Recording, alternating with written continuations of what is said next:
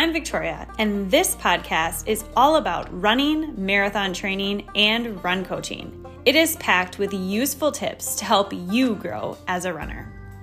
I am a 13-time Boston qualifier and mom of two who started running as an adult. I learned a lot on my journey, and in 2014, I launched an online run coaching business to help other runners. Now, we employ several run coaches and are one of the largest online run coaching companies. We teach you the secrets to reaching your potential in the sport of running.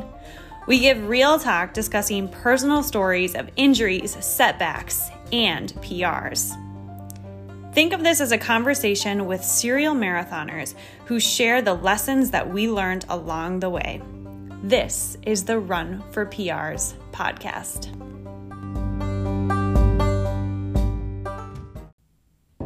Our tips for running in the summer heat. It's getting hot outside again. It's that time of year where that heat, humidity, and dew point is really starting to drag us down.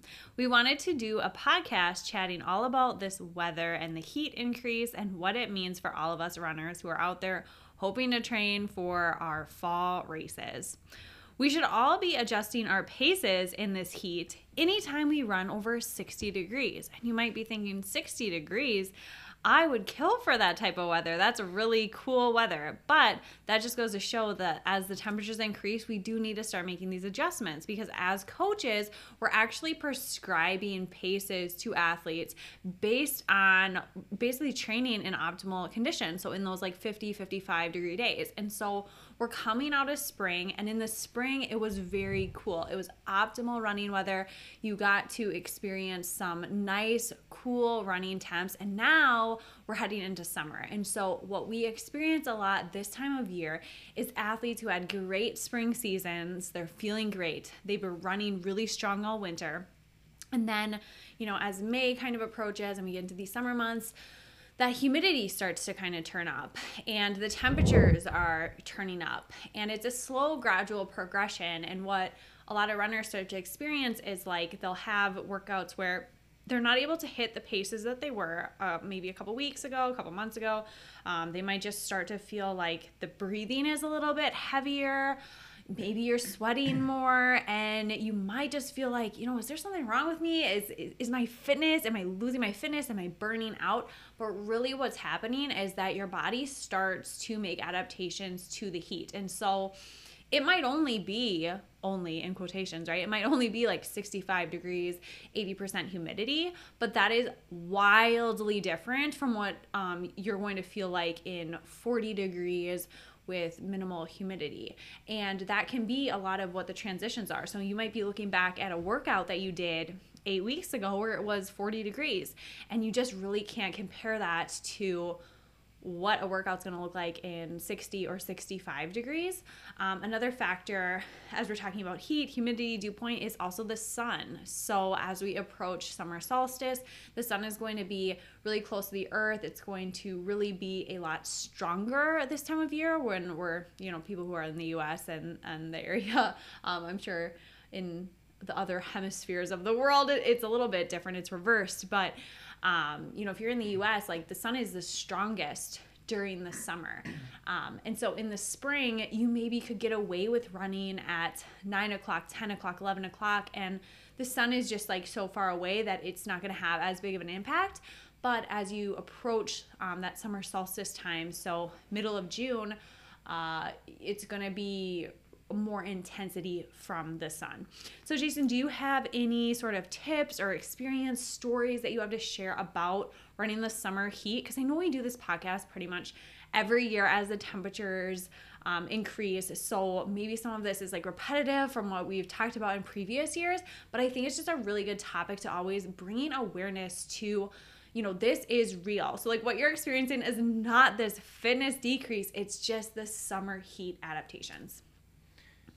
Yeah, and when we talk about summer training, you know, we first have to think about the time of day that you prefer to run or are able to run, right? Because if you're someone that has to run either, you know, before work or after work, that kind of limits your options to two choices, right? So you kind of have to pick the one that is, I guess, the lesser of two evils. So whichever one you can tolerate more. So maybe you prefer running in hotter temperature, but lower humidity. So in that case, I'd run in the afternoon or evening. If you're a person that just doesn't like the sun and the hot temps, but you can handle the humidity, then I'd go in the morning. And you know, sometimes it may not be the same every day. It may switch depending on if it's an easy run or a workout or a long run, that sort of thing. You know, I know sometimes on the weekends it's hard to wait, you know, until later in the day to get out for a long run. But I guess just kind of reflecting on, you know, your previous runs and your experience on running in hot weather, and which ones are, I guess, more tolerable for you and more favorable. Yeah, that's a really good point. So being a morning runner, a lot of times people are like, you know what, I'm going to beat the heat. I'm going to get out there in the morning. And what really is tough about being a morning runner in the summer is that you are going to be dealing usually with the highest humidity kind of in that morning period.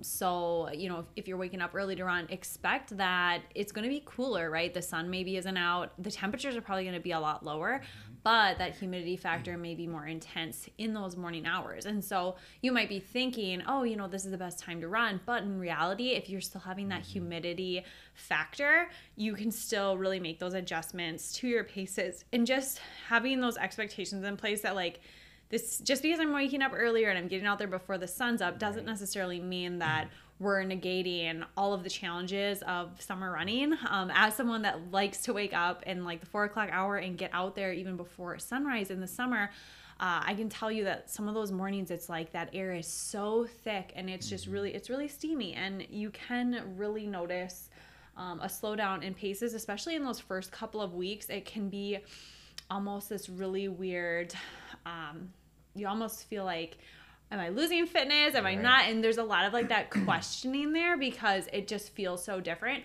But what happens is you start to make those adaptations, and then maybe in July, August, things start to feel a little bit smoother as you're out there. So your body really does make these adaptations, and you learn how to run in these warmer temperatures. So the first couple weeks are definitely the hardest, but I think if you're just getting out there and being consistent and really making those adjustments both mentally and with your paces, it can go a long way. Yeah, and where we like to kind of run a lot of times in the summer is a shaded trail area. Mm-hmm. And so if you go out there early in the morning, a lot of times you do get really high humidity. And so if I was to do a workout one day, I would almost rather do it in the afternoon or evening there because, you know, you have less humidity to worry about, and then you have some of the shade protection from the sun. And so it might be more favorable to move it to the afternoon on those days. But yeah, I think it just boils down to which one, you know, you can handle the most. And you mentioned the feeling, those first few runs, like in the humidity, coming off of the spring, if you're not quite used to it. I think the feeling for me is just lethargic, right? You just kind of feel like everything's a little bit slower, like you're really thirsty. Your body just doesn't move as efficient as it normally would. And so I think there's definitely an adaptation that needs to occur, and just kind of getting used to it. And, you know, even after a full summer of training, sometimes some of those tough days can still get to us, right? So it's not like we ever become super used to it, but you can at least become more tolerable, I think, as you go. Yeah, so like some of those signs, like you were saying, like the lethargy, it's sometimes it's just like harder to breathe. So you might be like, wow, I can really like hear myself breathing a little bit more than I typically do.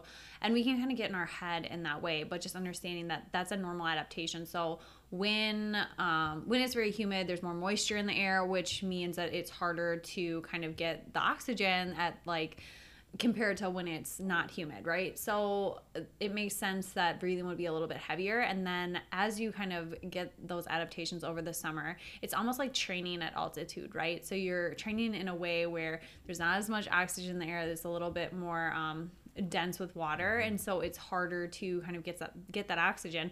And then when the temperatures fall in the fall, you kind of have this like adaptation of training in these unfavorable conditions, which is kind of like training at altitude, right? So athletes go to train at altitude. It's a lot harder to breathe there. Your body starts to make all these adaptations, and then when they go to sea level to race, it's like, wow, you have this like next level gear. You've really improved your endurance a lot and your aerobic capacity more so than if you would have been training at sea level. And so that's kind of the idea there. And so sometimes I like to think of this as like, okay, these are just adaptations that I'm making in this early summer period, like the first 6 to 8 weeks, where it's really going to pay off in the fall. But really you have to be consistent with getting out there. And I know it can be kind of uncomfortable at times to push through those workouts. So how do you as an athlete or as a coach recommend people start to adjust their paces for the heat and the humidity? What are some of the factors to look at? Yeah, I think this is the biggest area of concern for most runners, right? And especially during workouts, right? Like during easy runs, it's not as big of a problem to run on the slower range of your easy pace, or even like 30 seconds slower than what your easy pace range should be. But when we start to do workouts, you know, a lot of us use the indications and the performance in those workouts to tell us what kind of shape we're in, right? So it's hard to kind of know how much to adjust your paces. Mm-hmm. So I guess I would start by just running based on effort and not having like a pace range in mind. So if it's a tempo run, you know, just kind of doing whatever pace feels like you're keeping that effort at, like a 7 or an 8. So that's kind of how I would approach it. And then you can kind of get a sense after the workout by looking at the metrics, looking at the paces, especially if it was like, you know, 2 or 3 sets, you can kind of compare the first set to the second to the third and see the consistency. And so that's, and then obviously if it's pretty consistent, you probably did a pretty good job. Or if it got like super hard, the effort went from like a 6 to a 7 to a 9 or something like that, then maybe the pace should have reflected that a little bit more too. So I think there's so many different ways you can kind of analyze and dissect each workout. So it'll really depend on the type of workout too. Yeah, and I really like when athletes keep a training log, because for some athletes, it's going to be a really drastic adjustment. So you might be seeing more like 30 seconds per mile if you're at, you know, 65 degrees versus 50 degrees. For other athletes, they may just not have as big of an impact on their paces, and it really does vary from person to person. And same with how long it takes to create these adaptations, right? So it's really between like 4 to 8 weeks where we're going to see people start to make these adaptations. So really the first couple of times, I think going based more off of effort. And so asking yourself, okay, what did this effort feel like? And visualize how you felt during these workouts in the spring. So if you have like a 4x1 mile workout today, visualize the last time you did that workout, how you felt and like how hard it was to hit those paces. And then kind of visualize yourself going out there in these hotter temperatures and saying, okay, I want to feel that same way. Cover up your watch, go out, do some of those reps. And then after the workout is over, look at kind of what the differential was, and just understanding that you didn't lose fitness. So it's completely normal to be like 30 seconds a mile off. It's normal to be even more than that. It just really depends on the person. And I know it can be really disheartening. Last spring, for example, I did a race in end of March, and it was like a 4 mile race. I ran 6:20 pace, and then 2 months later, at the end of May, it was a little humid. It wasn't that humid. It was like 60 degrees, 80% humidity. You wouldn't think that that would have an impact on performance. I did a 5K race, and I ran like 10 seconds per mile slower for less of a distance, which was a little bit like of a confidence blow to me at the time, because I was just coming back postpartum, so I was almost like expecting to run, you know, even faster, even though the temperatures were warmer. So it can be a disheartening experience, and it is normal to see slower race times, but that's not like an indication of your future, right? So then fast forward to 3.5 months later, I was running like 15 seconds per mile faster for a half marathon than I was in a 5K. And I attribute a lot of that to training in the heat, because when I went to go race that half, it was in cooler temperatures, and I had that advantage of over the summer for those 3 months doing hard workouts in the heat. And so those adaptations that I was talking about earlier in the podcast were able to help, in addition to obviously pushing myself, giving myself like 3 months of training, but those are kind of the results that you can expect to see later in the fall. And that's why, you know, as a coach, as a runner myself, a lot of people will ask me like, what is the ideal, you know, racing schedule? And, you know, maybe it's a little bit too late and you're just hearing this now, but this is great advice like for the future, right? In my early running career, I would sign up for races in the spring just because why not? It's good to have something to train for. And what I kept finding was like the temperatures were just really hard to cope with. Here in Minneapolis, Minnesota, we have really tough winters. They're very cold, And then in the spring, we get awesome spring running weather, like 30, 40 degrees.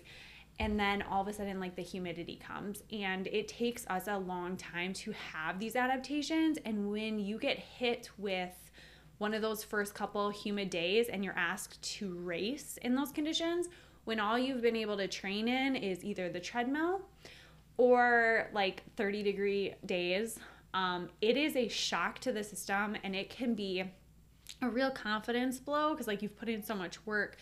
And so what I like to do as an athlete, as a coach, is recommend people who live in climates like ours to maybe not choose races that are in even like mid-May to June, because you're running the risk, as long as you're okay with running the risk, that it could be a humid day. So I know the Fargo Marathon kind of takes place in May, and it can be great weather. It can be awesome, but you're also running the risk that it could be warm.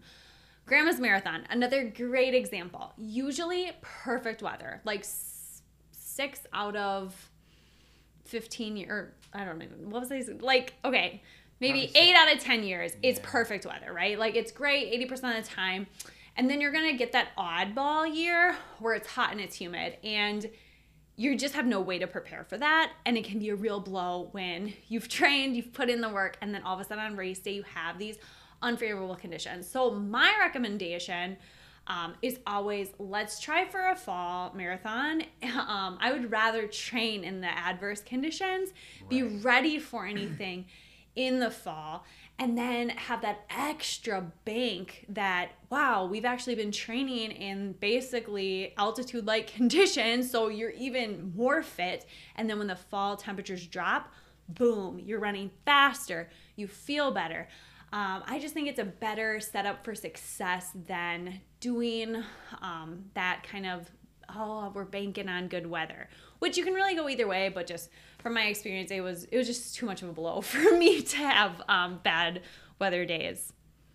Yeah, definitely timing is everything in terms of finding the races that you want to do, especially if you want to run fast or attempt a PR. Definitely, we've always talked about trying to avoid, you know, major race marathons and half marathons between like May and September, for example.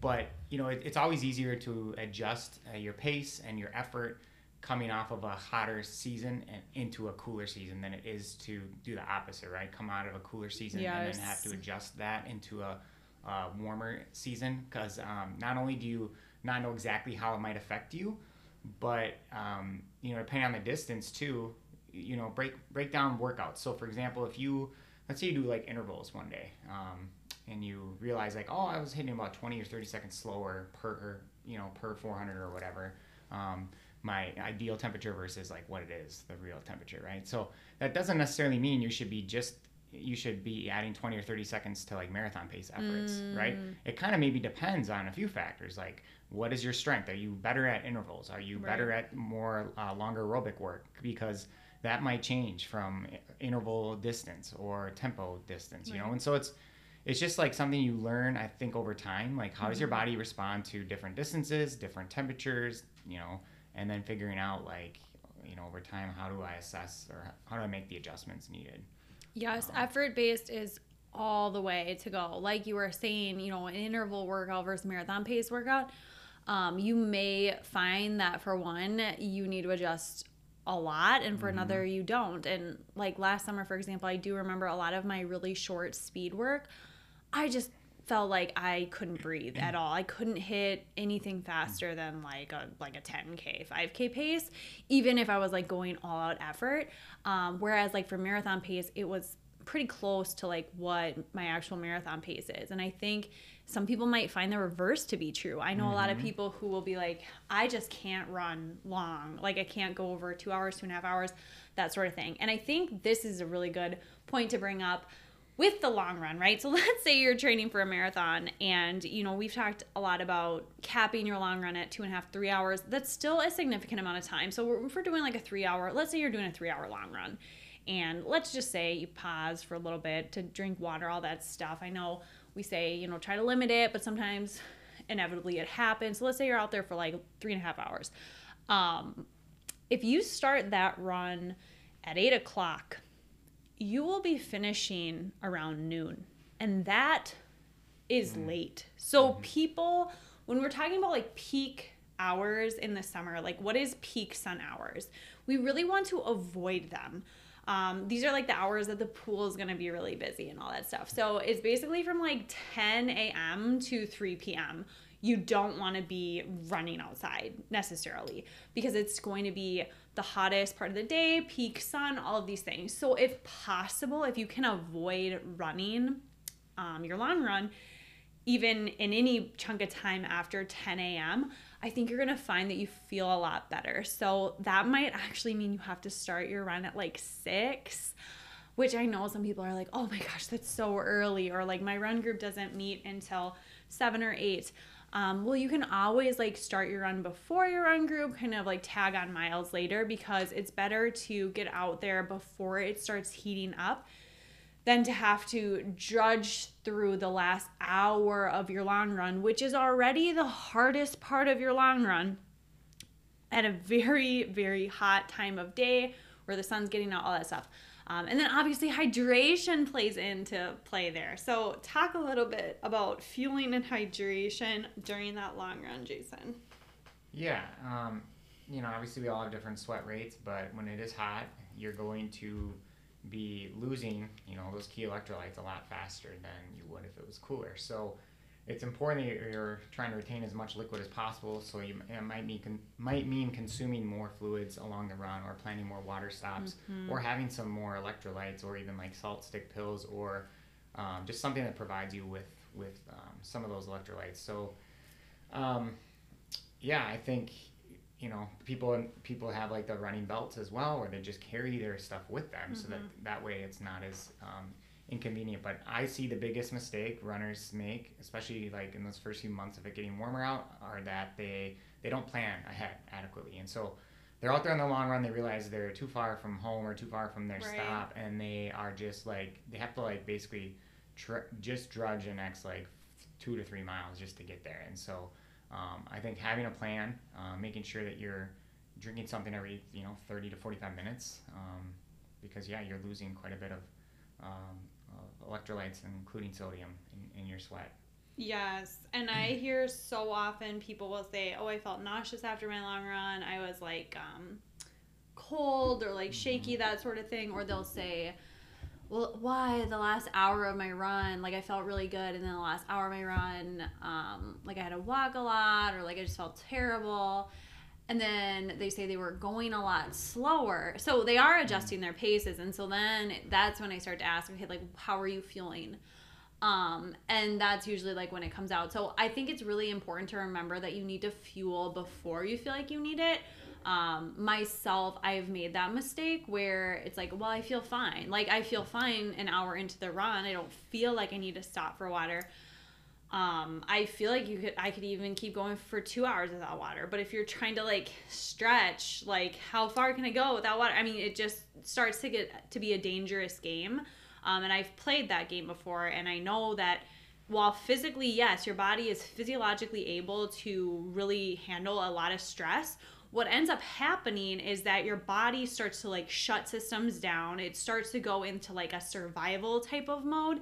And that's where a lot of these people will start to feel symptoms during that last hour or after their run. So they'll be like, I had a headache the rest of the day, or like I felt nauseous. Those sort of things are your body telling you that like it's been stressed over the amount. And so you can go as slow as possible, but if you aren't providing your body with enough hydration and electrolytes and all that stuff that it needs to get through the run, it will start to break down.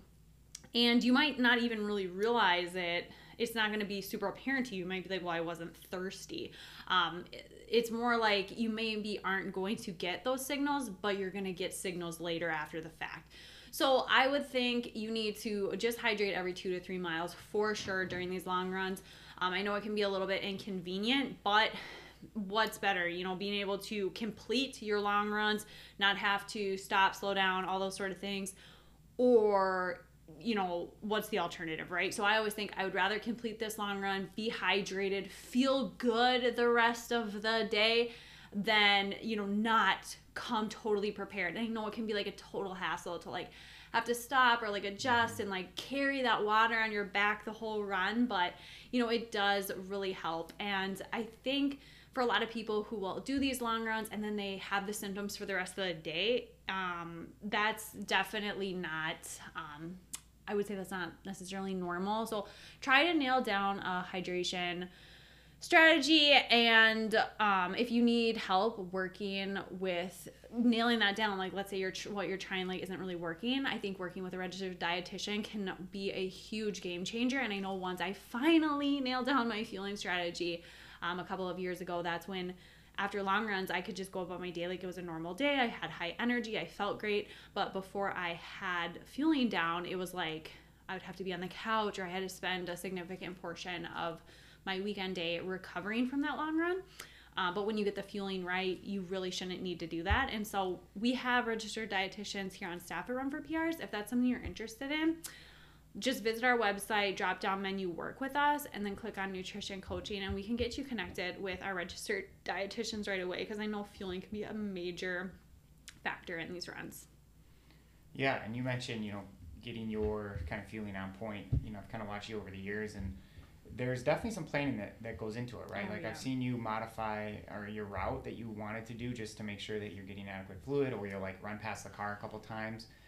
And so it's like those little things we have to think about. Like we want to train similar to the way we're going to race in terms of like how frequent we're going to be consuming, you know? And so, you know, I have people that sometimes they haven't worked with me for very long. I might just like fill out a plan for them. And then we get closer to the race and they ask me about fueling, right? Like how much should I fuel? How often should I take water, Gatorade, Goos, and that sort of thing? And my first question is usually, well, what did you do in training? Because I was curious, right? And so we want to kind of train the same way so that your body isn't in for any huge surprises come the race day, right? Because that's really when you're going to find yourself in this low state of either being dehydrated or depleted of what you need. So I think it's important to train, experiment with different things, figure out what kind of works well for you, and then obviously you want to avoid any potential like GI distress as well. So yeah, definitely important to be consuming anywhere from 20 to 40 ounces of fluids every hour, kind of depending on who you are and your sweat rate and all of that and how hot it is. So that's why I think it's really important to at least consider speaking to a dietitian who can help you, give you some tips.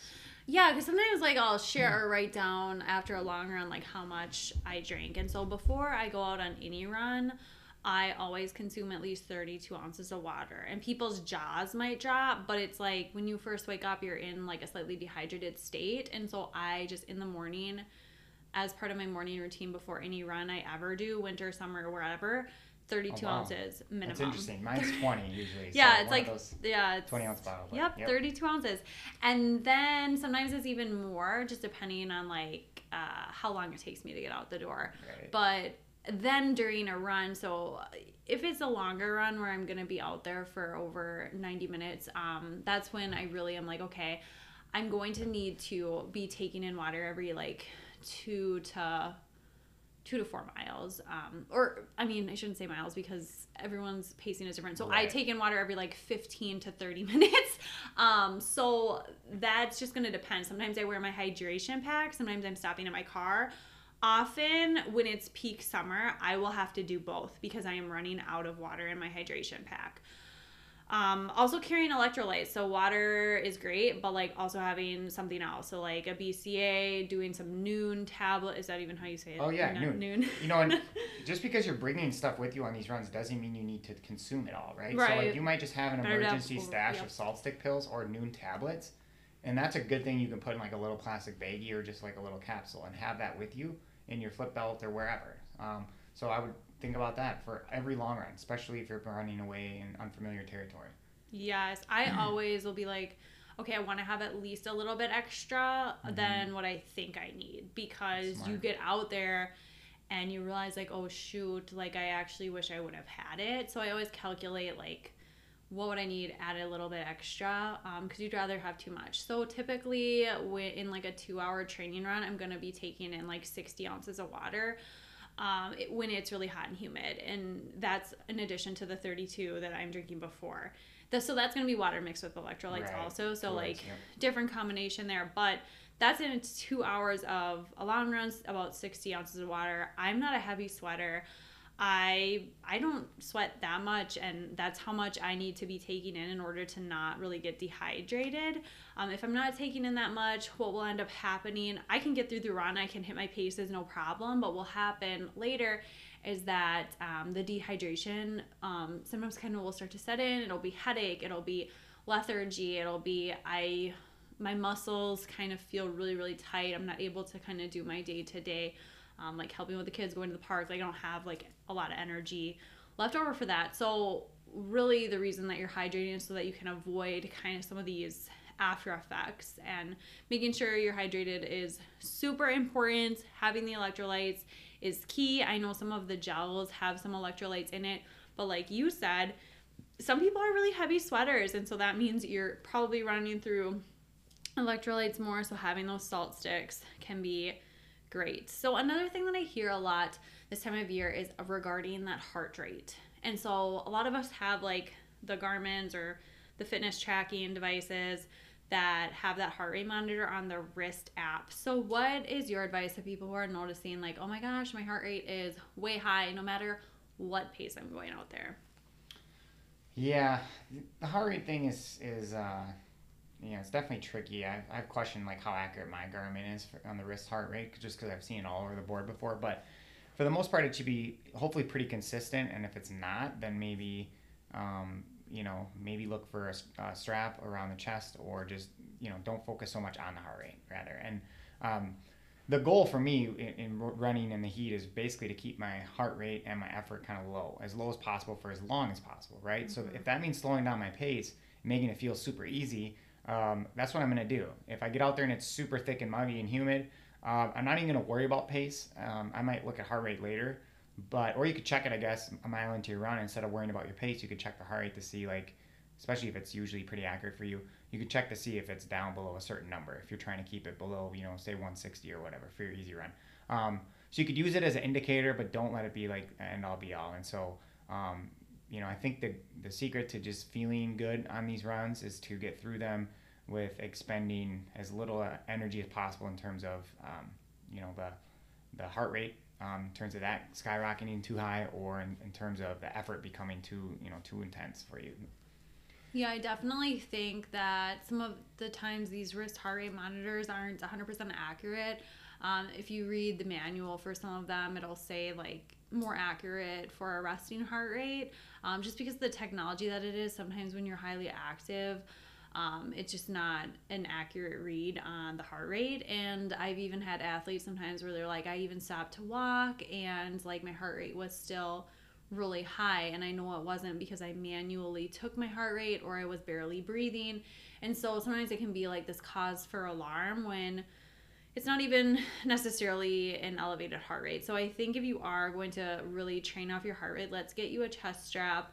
And then just understanding that sometimes the heart rate is elevated because your body's under a lot of stress. And so having that slow progression into training and into training in the heat, we might need to back off some of your long runs, right? So if you're noticing that like when you're 2 miles from being done with your long run, you are seeing your heart rate skyrocket. Well, that could be because it's a little bit hotter than it used to be. Your body is just making those adaptations. And so once you hit like a certain threshold, your body is like, okay, I'm really starting to get stressed here. And so sometimes calling it, like when you're at that point where, maybe you're just not feeling it, it's always better to kind of listen to your body and cut it if you feel like your body is like being overly stressed. And I think especially in these hotter temperatures, it's always better to kind of make that judgment call. And I know it can vary from day to day. Like some days it might be a little bit cooler. It could be in like the 60s, low humidity, and you feel fine.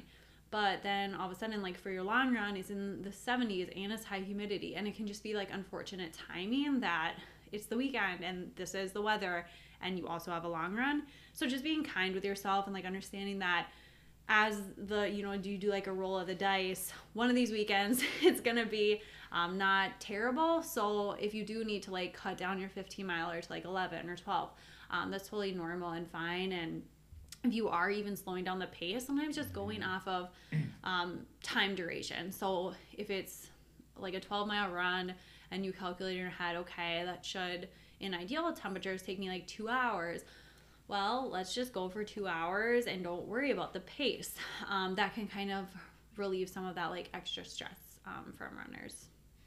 Yeah, and definitely during workouts too. Sometimes I'll put like a range for how many reps to do, like 4 to 6 or 6 to 8. That way, you know, if it is hot, you can abort it early and you don't have to do the full workout. So you don't just have to adjust the pace, but you can also adjust the number of reps. And so, you know, doing 50% of a workout is totally understandable and totally fine. And that's probably actually smarter if you notice that it's quite hard that day, because then you're able to recover, I think, a little bit faster. If you redline in every single workout, the recovery is going to take too long and you might just feel really run down on your recovery days. And so it's best to just not do too much, like you were saying.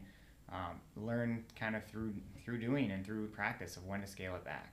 Yeah, sometimes less is actually more. So you might be someone that's used to like always doing exactly what it says on the plan, but just understanding that the progressive overload is really important. And so as the temperatures increase, sometimes these workouts like change, right? So what was one, say, 13-mile long run is now maybe an 11.5-mile long run, because maybe you're going a little bit slower. Maybe it's just more stress on the body because of the higher temperatures, all of those things. And so just giving yourself grace during these first couple of months as we see the temperature increase. Expect that your paces are going to be slower. Expect that race times might be impacted by that, but understanding that in the fall, you're really gonna like reap the benefits of all of this training in the adverse conditions. That it's not only physiologically making you stronger, but obviously mentally, when you're out there in adverse conditions, it's also making you mentally stronger. So just staying strong this summer and understanding that it's not just you, it's everyone, and we all have those struggles in the heat. So finding a time of day that works really well for you, really avoiding those peak sun hours between 10 a.m. and 3 p.m. And then just getting a consistent schedule and knowing that the more consistent you can be with the summer training, the easier it's going to get, and you're really going to reap those benefits later this fall when it comes to fall racing. So we hope that this was really beneficial. I know every summer we kind of do some podcasts on this, so if you are just really in need of some encouragement and more information on this, try scrolling back to last summer and the summer before, where we did a couple of podcasts on the same topic, and we'd love to help you with any sort of coaching or training you have for fall races or any time of year. So if you fill out the form on our website at www.runforprs.com, we can actually get you set up with a free 7-day trial. Again, that's www.runforprs.com, and we can get you set up with a free 7-day trial. Thanks for tuning in.